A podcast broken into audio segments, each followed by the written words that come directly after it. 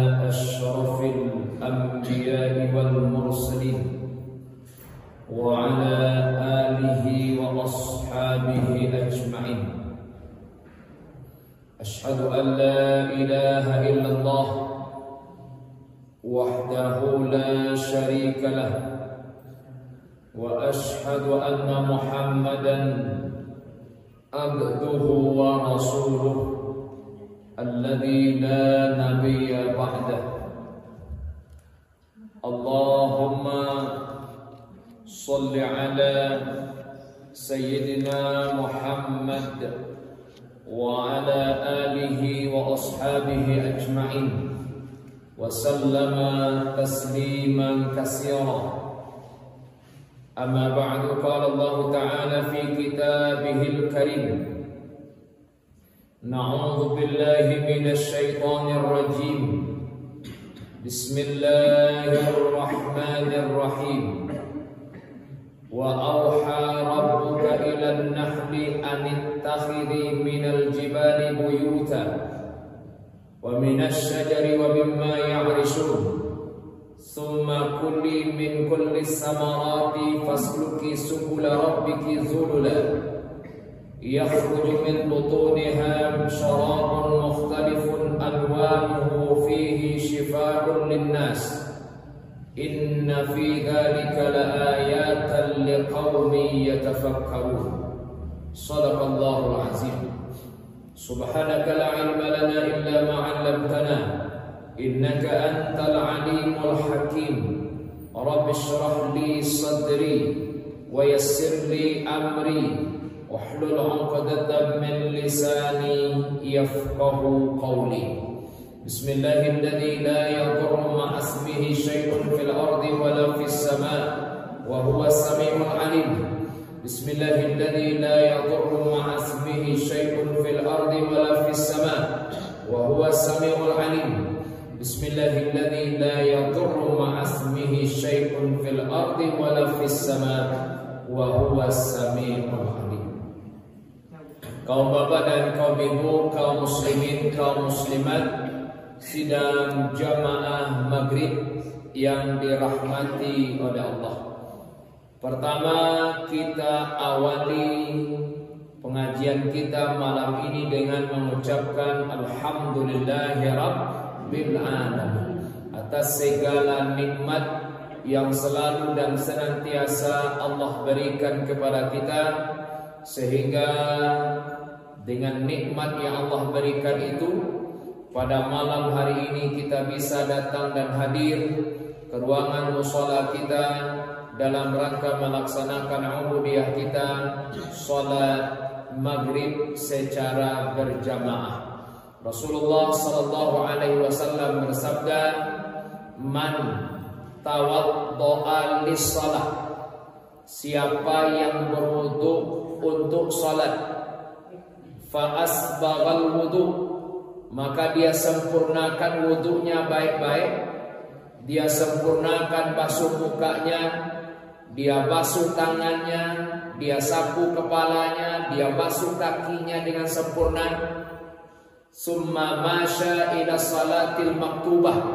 Kemudian dia berjalan dari rumahnya Menuju salat wajib. Fasallaha ma'an nas au fil jamaah au fil masjid. Maka dia sholat bersama-sama dengan manusia berjamaah di masjid. Maka kata Nabi ghafarallahu Allah ampunkan segala dosa yang pernah dia kerjakan. Maka kita bermohon kepada Allah Subhanahu wa taala semoga selesai sholat maghrib kita kerjakan sebentar tadi Allah ampunkan segala dosa-dosa kita Amin ya rabbal alamin. Kemudian solawat beserta salam kita kirimkan buat Nabi kita Rasulullah Muhammad sallallahu alaihi wasallam. Mudah-mudahan setiap pribadi kita akan tetap setia kepada Rasulullah sampai akhir hayat kita masing-masing tentu dengan tetap berpegang teguh kepada Al-Quran dan sunnahnya mudah-mudahan kita nanti di akhirat akan mendapatkan syafaatnya Rasulullah Sallallahu Alaihi Wasallam apa-apa ibu-ibu, kaum muslimin, kaum muslimat, para pemuda dan para remaja, hadirin hadirat yang dirahmati oleh Allah. Pengajian kita yang sangat terbatas malam ini akan kita landasi dari sebuah sabda Rasulullah sallallahu alaihi wasallam dalam yang terdapat dalam kitab Musnad Ahmad bin Hanbal. Musnad Ahmad bin Hanbal maaf salah satu imam mazhab yang terkenal salah satunya Imam Ahmad bin Hanbal. Ada empat ulama mazhab yang terkenal. Pertama yang tua namanya Hanafi, nomor dua Maliki, nomor tiga Syafi'i, nomor empat Hambali. Empat ulama mazhab. Yang kecil, yang paling kecil Hambali. Jadi kalau ada ibu baca hadis HR Ahmad itu artinya HR Ahmad bin Hambal. Jadi salah satu imam periwayat hadis itu Imam Ahmad bin Hambal. Beliau selain ulama fikih, beliau juga sebagai ulama hadis dan kitab hadis beliau yang terkenal Musnad Ahmad bin Hambal. Hadis yang akan kita baca malam ini hadis yang diriwayatkan oleh sahabat Nabi Abdullah bin Ammar bin As, Abdullah bin Ammar bin As. Sahabat Nabi yang bernama Abdullah yang meriwayatkan hadis dari Nabi ada beberapa orang Abdullah. Ada Abdullah bin Ammar bin As, ada Abdullah bin Abbas, ada Abdullah bin Mas'ud, ada Abdullah bin Umar. Jadi ada beberapa orang Abdullah yang banyak meriwayatkan hadis dari Nabi. Dan hadis yang akan kita baca malam ini hadis yang diriwayatkan oleh Imam oleh oleh sahabat Nabi Abdullah bin Ammar bin As radhiyallahu anhuma. Semoga Allah meridhoi keduanya. Rasulullah sallallahu alaihi wasallam bersabda Walladhi nafsu Muhammadin biyadihi Hadis ini diawali oleh Nabi dengan kalimat sumpah. Walladhi demi dia. Dia itu maknanya Allah. Demi Allah nafsu Muhammadin biyadi yang diri Muhammad di dalam kekuasaan Allah. Jadi kata Nabi, demi dia, demi Allah yang diri Muhammad ini di dalam kekuasaannya. Bapak Ibu, kalau ada ayat, ada hadis diawali dengan kalimat sumpah, maka itu tandanya yang akan disampaikan itu adalah sesuatu yang sangat penting. Maka dipakai kalimat sumpah. Maka kalimat sumpah itu huruf bersumpah itu huruf kasam itu ada tiga. Ada waw, ada ba, ada ta. Wallahi, billahi, tallahi. Maka tiga huruf kasam, huruf bersumpah itu tiga. Wallah, billah, tallah. Artinya demi Allah. Maka kalau kalimat sudah dipakai kalimat sumpah itu artinya tidak ada lagi kalimat yang lebih tinggi daripada itu. Itulah kalimat terakhir untuk meyakinkan, untuk menyatakan sesuatu yang sangat penting.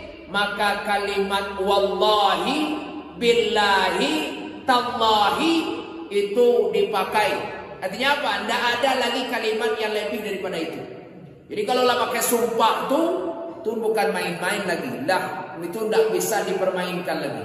Maka ingat, kamu saya sampaikan, kalau tidak para lu sumpah jangan bersumpah. Sebab apa? Ba berat sumpah itu. Kalau dia sudah diucapkan, maka jangan sekali-kali dipermainkan. Misalnya orang ini kan seketik-seketik sumpah demi Allah, demi Allah, demi Allah. Gampang aja. Jangan main-main dengan sumpah. Itu kalimat bukan kalimat untuk dipermainkan. Maka hati-hati. Kalau kalimat sumpah akan dibaca, maka pikir dulu. Kenapa ini kalimat yang bukan untuk dipermainkan? Maka maaf sekali-kali Bapak Ibu, kalau menyabui sumpah, maka sumpah itu ada dua.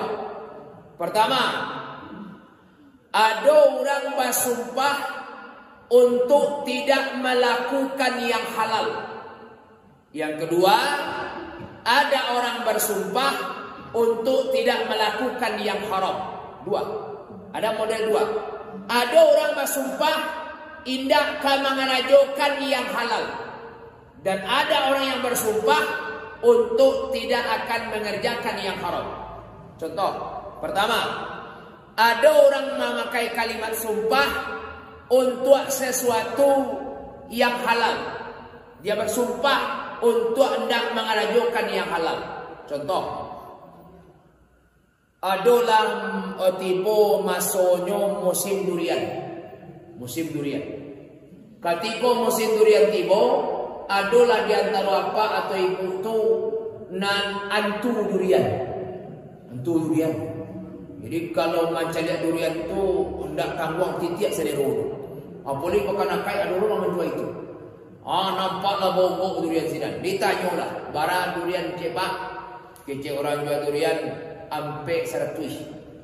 Ndak limo, ndak ko durian baru walun walun banyak durian deko baru baru rancak rancak mana durian gini ko maha ndak bara durian maha ste.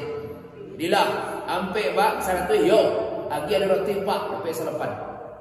Sudah tu dimakbok pulang. Tiba di rumah dimakan cik. Habis cik buka cik lain. Habis cik buka lo cik lain. Habis ini surang tiga durian. Dia nuan tu durian, habis no tiga durian. Kalau selesai memakan durian tiga, sudahlah badan paning durian kuangi lo. Rupo no dek bakal labihan bana makan durian. Akhir no dek basurang awak no muntah kayak lah sudah. Muntah kayak. Ale, dak boleh. Ah, katih ke bawah keluar. Katih keluar, ke bawah keluar. Onde akhirnya bawa ke rumah sakit. Alai, mai doa lah badan. Dek mempatulikkan selo nampak kelebihan. Akhirnya dek lah merasukan akibat terlalu mempatulikkan salero. Akhirnya apa? Menyasalah ketika itu tibo. Ketika menyasa tibo, keluarlah ucapan di mulutnya. Demi Allah. Mulai hari kini, dendak makan-makan durian dulu. Demi Allah, mulai hari kini, wadah dan makan makan durian deh. Makan durian halal? Halal. Kini nyoba sumpah ndak makan durian. Artinya apa? Dia haramkan durian durian buat dia dengan sumpah yang dia baca. Ye, yang kedua, contoh yang kedua, ada ibu-ibu hamil. Lampe bulan mengandung, bicara ini laki. Entahlah Allah sebab muntah nampak lo na lain di laki no boleh tahu tak? Hah? Dicarai kan? Akhirnya diurus, akhirnya salah saya salah salah proses perceraian. Alai, na laki no lapai, tinggallah istriku dengan kandungan yang makin gadang. Ah kecik bini no ko, nan biden anak ko nak kaden gugurkan, kaden paliaro iku di den yo kuha. Pai sibi den yang ketibu. Akhirnya dan jagolah kandunganku sampai dah sembilan bulan labis ketek dibawalah ke rumah bersalin. Tiba di rumah bersalin ma kecil bidan ibu dari tando nana mocali ayo ibu kamalaya akan nampak Tuala ibu bidan dan kali tunggu. Ah cuma lum bisa ibu malaya akan lagi bantun pintunya lum tak buka Ah, subah sudah terbuka pintu no, ah, berjalan dah ibu naik turun naik turun di janjang tu, naik turun nama naik turun, naik turun, naik turun, naik turun naik turun, adik pada sore bidan balik, babu, alah terbuka bidan, alah bu enam baru, baru banyak pintu no, alah enam tak ada lagi anak kau, alah enam tak ada lagi, Akhirnya jalan ni naik turun, naik turun, naik turun. Dia berasa sudah, ah lah bu. Alhamdulillah lah tak buka pintu no suruhnya sepuluh anak. Ah lah saya buka pintu no. Alih ketika lah tak buka pintu ketuban lah pecah lo. Ajan no tibu. Ketika ajan tibu, bidan kan memandu penting no. Taruh bu, taruh bu, taruh bu. Dia tarik-tarik ya. Ah, ibu nan Malayan ko. Oh, deh pakaian-pakaian Malaya. Bantu pakaian-pakaian. Anak ko normal. Indak sonsang. Indak memelintang. Cuma ibu ko dulu ketika hamil makan es ko bakal lebihan. Makan es wol ko lima, lima kali sehari. Dia banyak makan es kambang anak ko. Sehingga pas Malaya kan payah sakit ngilu no eh alhamdulillah lu pernah hamil sebagai ini buat. Dia jadi. Tapi kabar no macam tu nak nak cari ibu tu melayakan dia sakit luar biasa. Sakit. Sakit ngilu. Tapi alhamdulillah dia dipandu di bidan taruh ibu santai saja. Taruh taruh taruh taruh. Akhirnya pakai pakai iman ayah kan? Alhamdulillah lahir tu anak. Pas lahir dijawab di bidan. Sudah dijawab di bidan, langsung diguntiang tadi hari-hari dan masa buang ke saudara, diguntiang anak dilap, contoh di barunya kain panjang. Sudah di baru kain panjang, ditimbang sekali. Ditimbang balik anak no sampai kilo tujuh orang. Ada mana? Banyak pakai-pakai Himalayan. Ha? Sampai kilo tujuh orang. Deh, sudah melayakan batambah lo sakit celi. Alai bajai lo ni. Bagi ki bantah. Mode itulah para seni ibu Malaysia. Jadi gua kan kurang aja, jo anak ku kurang gaek kayak udah utang nana. Lah mode itu sakit orang gaek Malaysia, kan kau orang aja, jadi orang gaek. Malawan jadi, ayo nak utang anak Hah? Lah mode itu sakit, sudahlah sakit, Malaysia kan sakit, bajain sakit. Akhirnya apa? Ndak tanggung nih. Sudah hanya Malaysia macam tu, tabayanglah sakit dan mode itu tadi malayakan tambah lo manjai nak tanggung pulau sakit no? Akhirnya apa? Katiko tu kalwala ucapan di muncul ibu demi Allah. Demi Allah. Mulai hari kini waden dak kabalaki laki do ini kan laki ini kan cara ini laki do den dak kabalaki do bantul beko kalau malaki den mengandung lo balia tu malaya kamu lo balia sakit lo kau tak tahan nah. Bayalan demi Allah waden dak ka balaki balaki dah. Balaki halal lo? Halal, tapi kini bersumpah tidak ka balaki balaki. Dua contoh. Satu, demi Allah dak ka makan durian dah. Satu, yang kedua, demi Allah saya dak ka balaki balaki. Dua contoh. Makan durian halal, basuami halal, tapi bersumpah ada ndak kabalaki, ada ndak kabalkan durian. Bersumpah dia. Dan ketika sumpah diucapkan sudah tercatat di dalam Allah. Kamu sudah mengucapkan sumpah. Alai, selesai sumpah diucapkan berapa waktu kemudian tiba lah masuk no musim durian tiba lo balik. Maka nak orang durian no. Di Bali no durian ko balik ke tirim. Sudah balik dua ribu dibawa pulang. Tiba di rumah pas kali buka, astagfirullah. Aduh, aden dululah bersumpah demi Allah nak kamakan durian. Ale, tak jadilah mematan bawa taan durian balik. Ale awak lah bersumpah dulu nak kamakan durian. Tiba di ibu tadi, nan malaikat sakit. Nak tangguh satu bersumpah demi Allah dia nak kabalaki balaki ledok enam bulan sudah melayakan laki sakit melayakan tu lalu puluh ni. Hmm, lah mareben lo barang ko. Mareben lo. Mareben ba la taraga lo ado lo laki-laki nak ketuju je nyo. Binyo ketuju lo laki-laki tu. Tapi ba takana astagfirullah awak dulu banazar la basumpah demi Allah wa dendak kabalaki balaki. Alai sumpah sudah diucapkan. Sementara kini sementara awal ingin tapi sumpah kita ucapkan. Apa lagi? Maka untuk uh, uh, kejadian yang pertama ini bersumpah untuk tidak melakukan yang halal. Makan durian halal, bersuami halal, lalu dia bersumpah tidak ke laki, bersumpah tidak ke makan durian, maka sumpah-sumpah seperti ini boleh dilanggar. Boleh dilanggar dengan syarat bayar kafarat, bayar dendanya. Apa dendanya? Satu, tahriru rokobah, merdekakan budak. Ini budak tidak boleh. Yang kedua, it'amu asyarati masakin, agih makan sepuluh orang miskin. Atau au kiswatuhum, agih pakaian sepuluh orang miskin. Atau fasiyamu salasati ayam, puasa tiga hari, boleh berturut-turut, boleh tidak. Itulah kafarat bagi orang yang sudah terlanjur bersumpah. Dan sumpah ini sesuatu yang halal tapi bersumpah tidak mengeragukan. Maka boleh dia dilanggar dengan syarat bayar dendanya bayar kafaratnya maka untuk sumpah yang pertama ini boleh dia dilanggar dengan saya dengan syarat bayar dendanya. Satu. Dan kedua ada orang bersumpah tidak akan melakukan yang haram.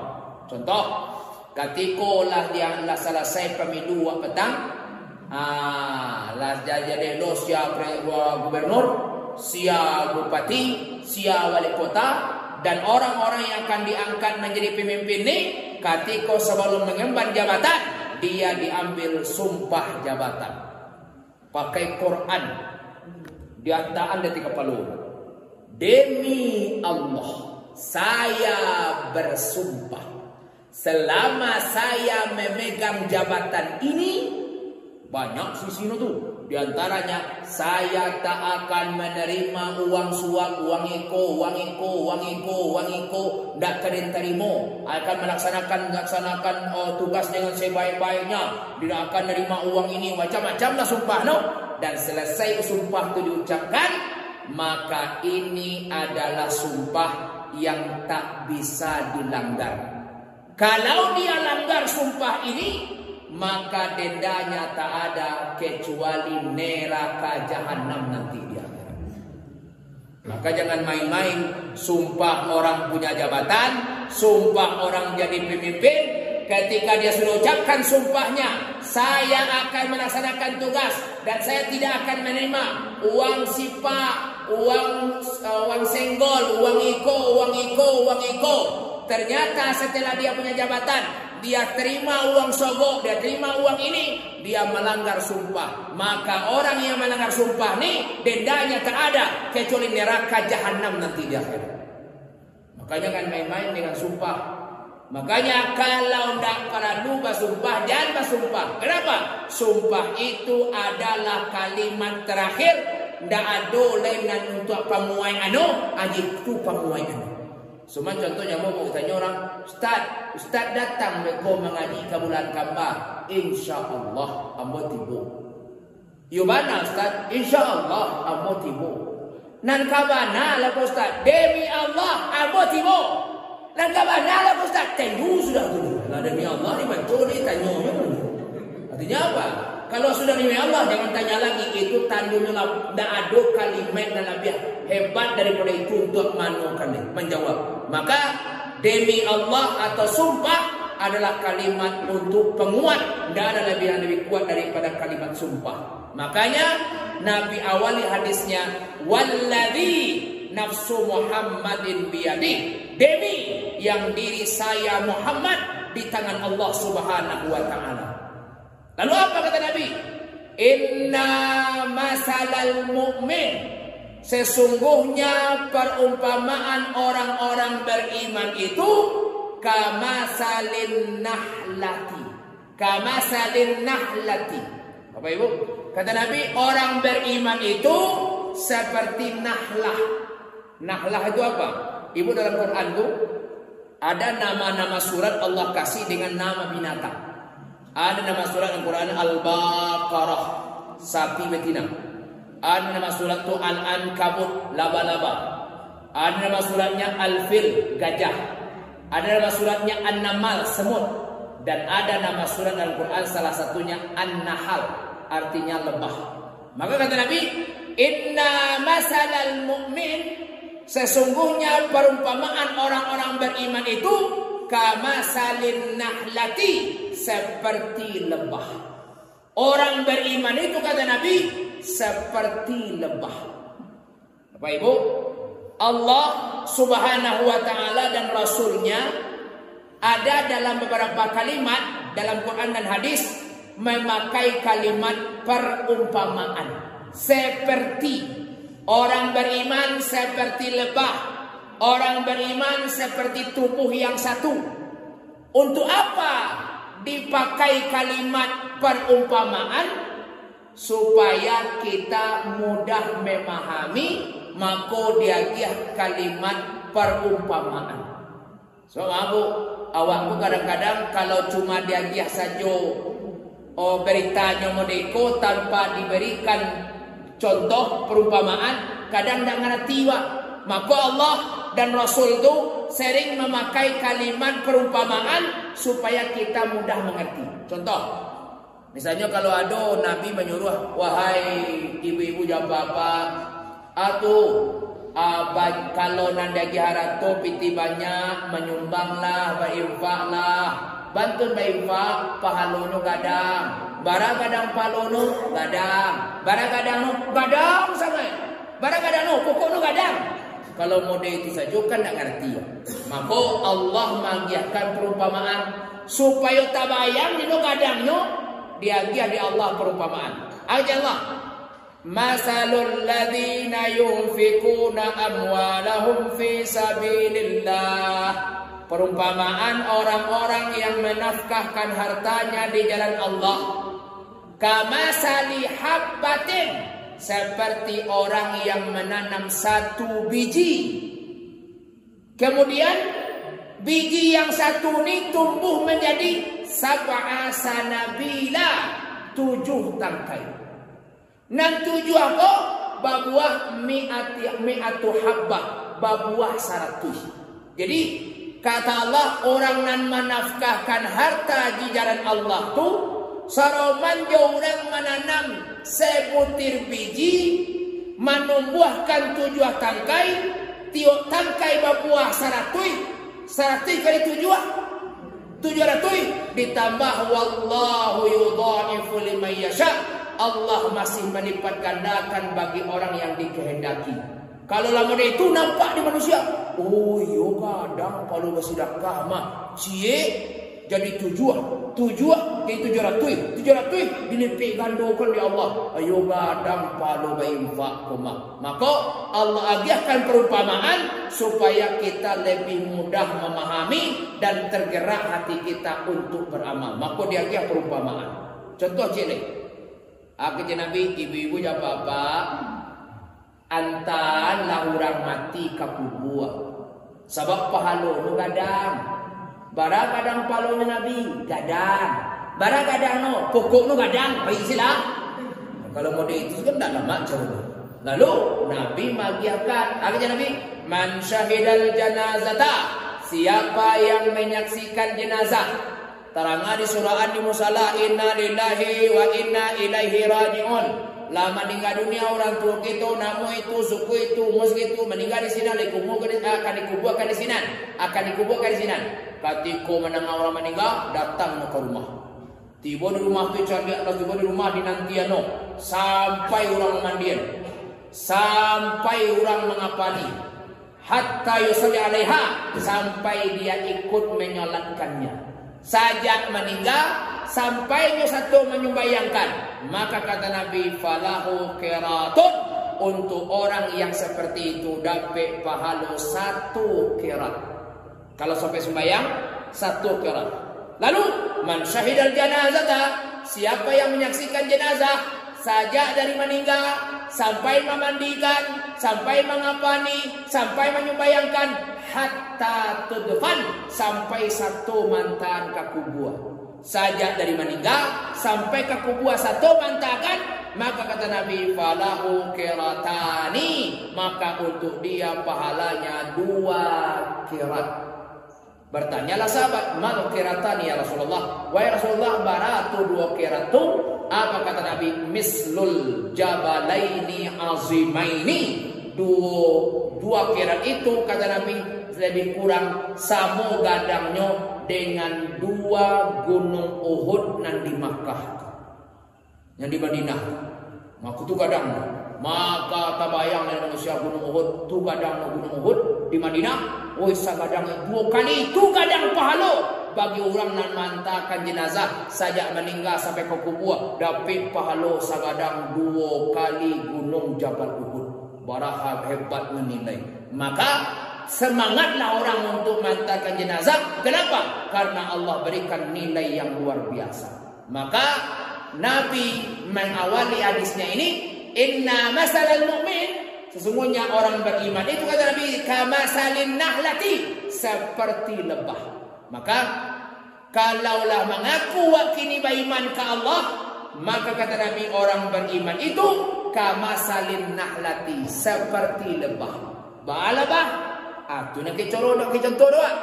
Kalau yo beriman awak, maka contoh lebah.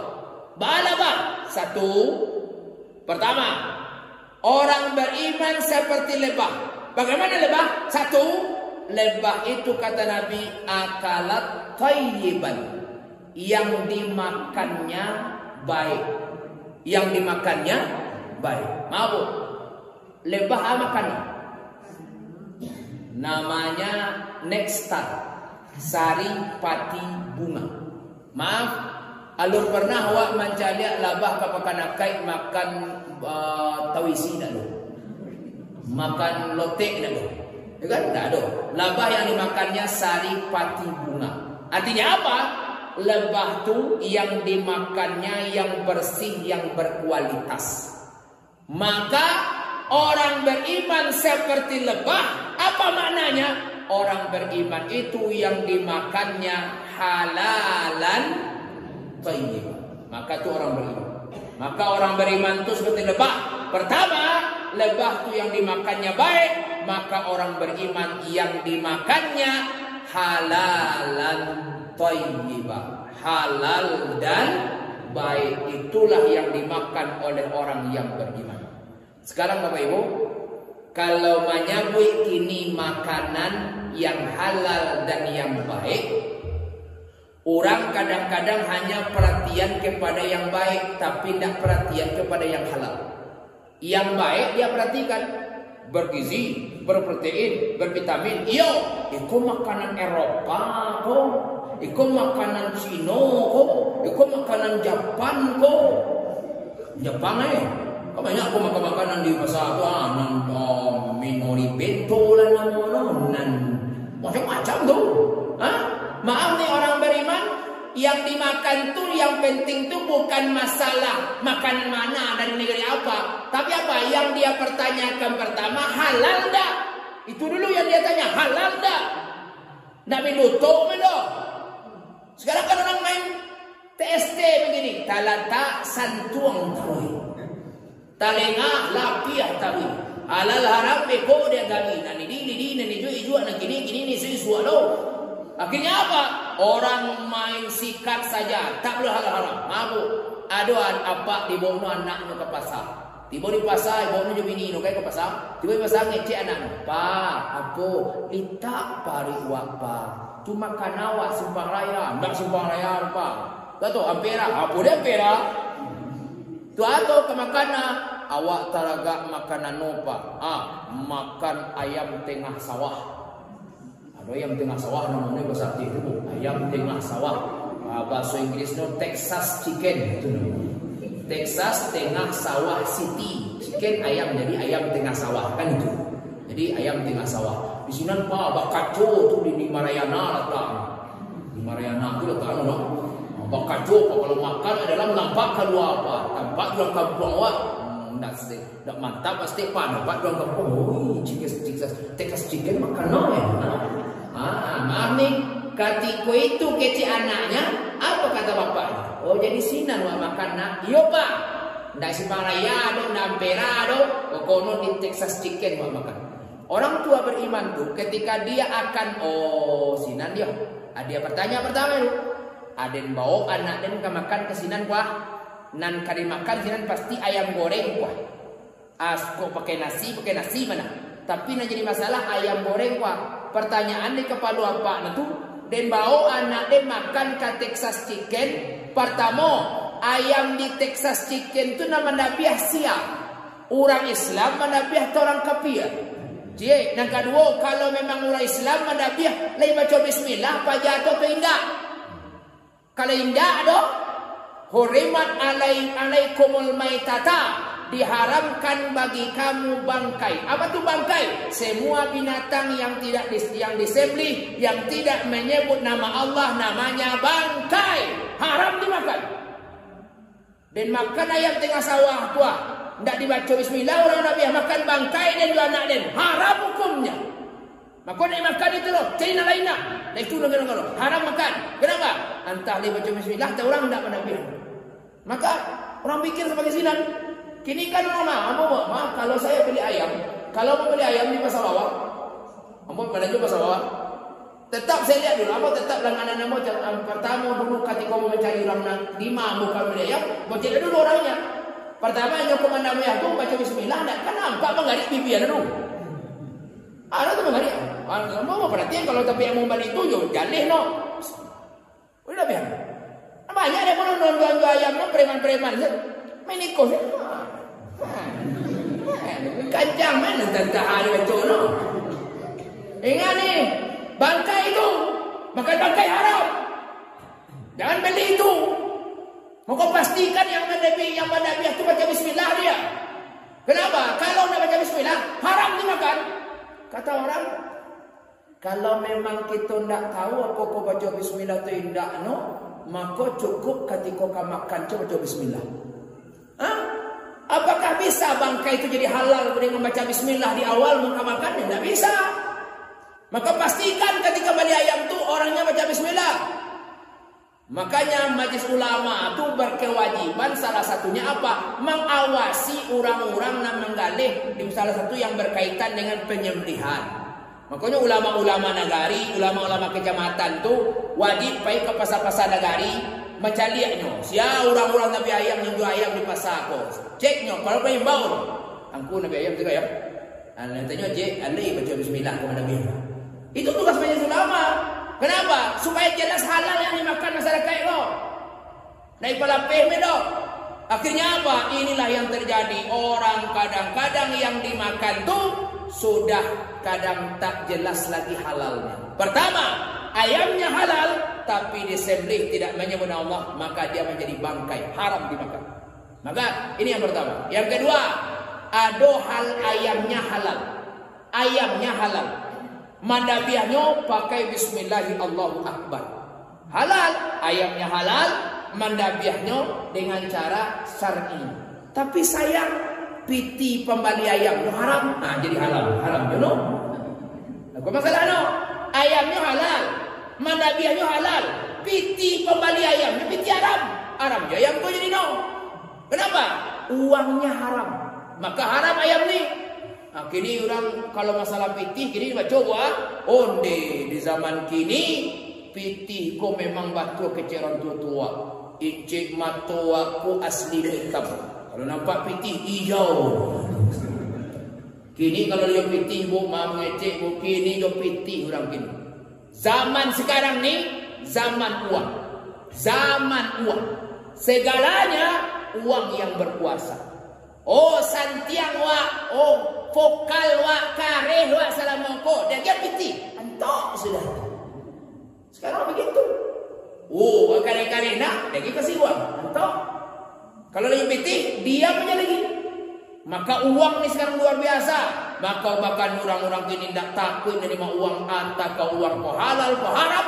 Buat mereka diam saja. Ah, yang pokok kini ko anak makan, bini makan, keluarga makan. Hah?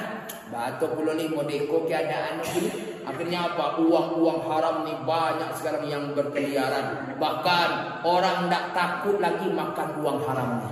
Tak takut lagi. Alah, zaman kini haram ke haramnya kita baca manganan halal dan haram supaya jadi ini. Akibatnya apa? Dia makan yang haram, dia terima uang haram, dia terima uang haram. Dibalikan kabari, dibalikan sama. Ma uang apa yang dimakan? Makan apa yang dikasih sama anaknya? Maka sekali lagi orang beriman itu seperti lebah. Akalat tayyiban yang dimakannya baik. Maka orang beriman yang dimakannya halalan tayyibah. Halal dan baik. Kalau tak halal jangan. Kalau tak baik, jangan. Kalau sudah halal dia, baik dia, silahkan makan. Tapi kalau tak halal dan tak baik, maka tinggalkan. Kenapa? Karena ini akan besar pengaruhnya dalam kehidupan kita. Maka yang pertama kata Nabi, orang beriman itu seperti lebah. Lebah yang pertama, akalat tayyiban. Yang dimakannya baik. Yang kedua kata Nabi, lebah itu setelah yang dimakannya baik, yang kedua wawada'at tayyiban yang dikeluarkannya baik. Yang dimakannya baik, yang dikeluarkannya baik. Ada keluar lebah? Man. Man itu sarabun mukhtalifun alwan. Minuman yang berbagai macam warnanya dan dia bisa menjadi syifaun linnas, menjadi obat bagi manusia. Lebah yang dimakannya baik, yang dikeluarkannya madu yang berkualitas. Maka orang beriman pada itu. Nanti makan yang halal, yang baik, maka pikirannya, ucapannya, perbuatannya semuanya baik. Kenapa? Karena yang dia makan baik. Maka orang bu kalau makannya elok, makannya halal, insya Allah pikirannya elok, keceknya elok, perbuatannya elok. Kalau nanti makan ke elok. Tapi kalau nanti makan ke haram, yang dimakan ke kumua, utak no kumua, kecek no kumua, karajo no kumua. Kenapa? Yang dimakannya harta yang kotor. Maka makanan yang bersih, yang halal akan berpengaruh ke pikiran, akan berpengaruh ke muncuan keucapan dan akan berpengaruh kepada perbuatan kita. Maka ucapan, perbuatan dan pikiran akan berpengaruh dari makanan yang kita makan. Maka orang beriman itu karena yang dimakannya halal, yang dimakannya baik, maka ucapannya baik, lidahnya baik, pikirannya baik, dan perbuatannya baik. Maka inilah orang-orang yang beriman dalam kehidupan. Maka ibu-ibu jawab bapak, kita jadikan ikut sebagai pelajaran untuk kita bahwa kita orang-orang beriman wajib dan selalulah menjaga diri dari segala hal yang berkaitan dengan makanan-makanan yang tidak halal. Jaga jangan sampai masuk ke dalam diri diri kita dan anak-anak kita. Ingat, ingin menjadi pribadi yang soleh, ingin menjadi anak yang soleh, ingin menjadikan keluarga kita keluarga soleh, kasihlah dia keluarga kita makan harta yang halal, insya Allah kita akan menjadi orang-orang yang soleh.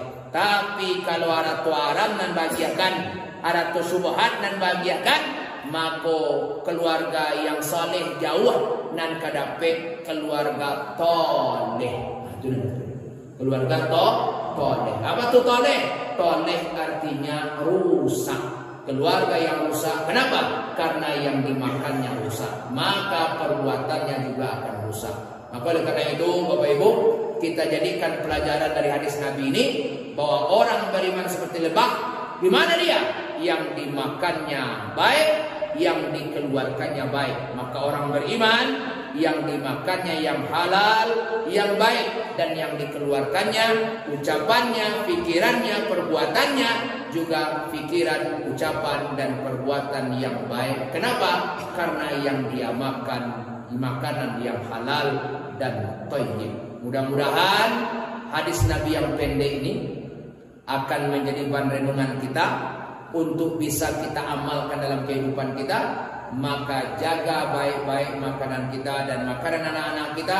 Semoga kita selamat dunia selamat nanti di akhirat. Ingat kata Nabi man nabata lahmuhu minas suhti war riba. Siapa yang sum yang tumbuh dagingnya dari harta haram dan harta riba fannaru aula bihi maka nerakalah tempat yang paling pas untuk orang-orang yang seperti itu maka kita berharap daging kita tumbuh dari yang halal, yang anak-anak kita dagingnya tumbuh dari yang halal sehingga mudah-mudahan kita terjauh dari api nerakanya Allah Subhanahu wa taala nanti di akhirat.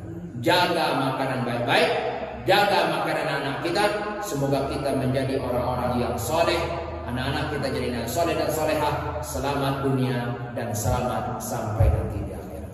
Bapak-bapak ibu-ibu, barangkali ini yang bisa kita sampaikan dalam kesempatan yang terbatas ini. Mudah-mudahan yang sedikit ini bermanfaat buat kita bersama.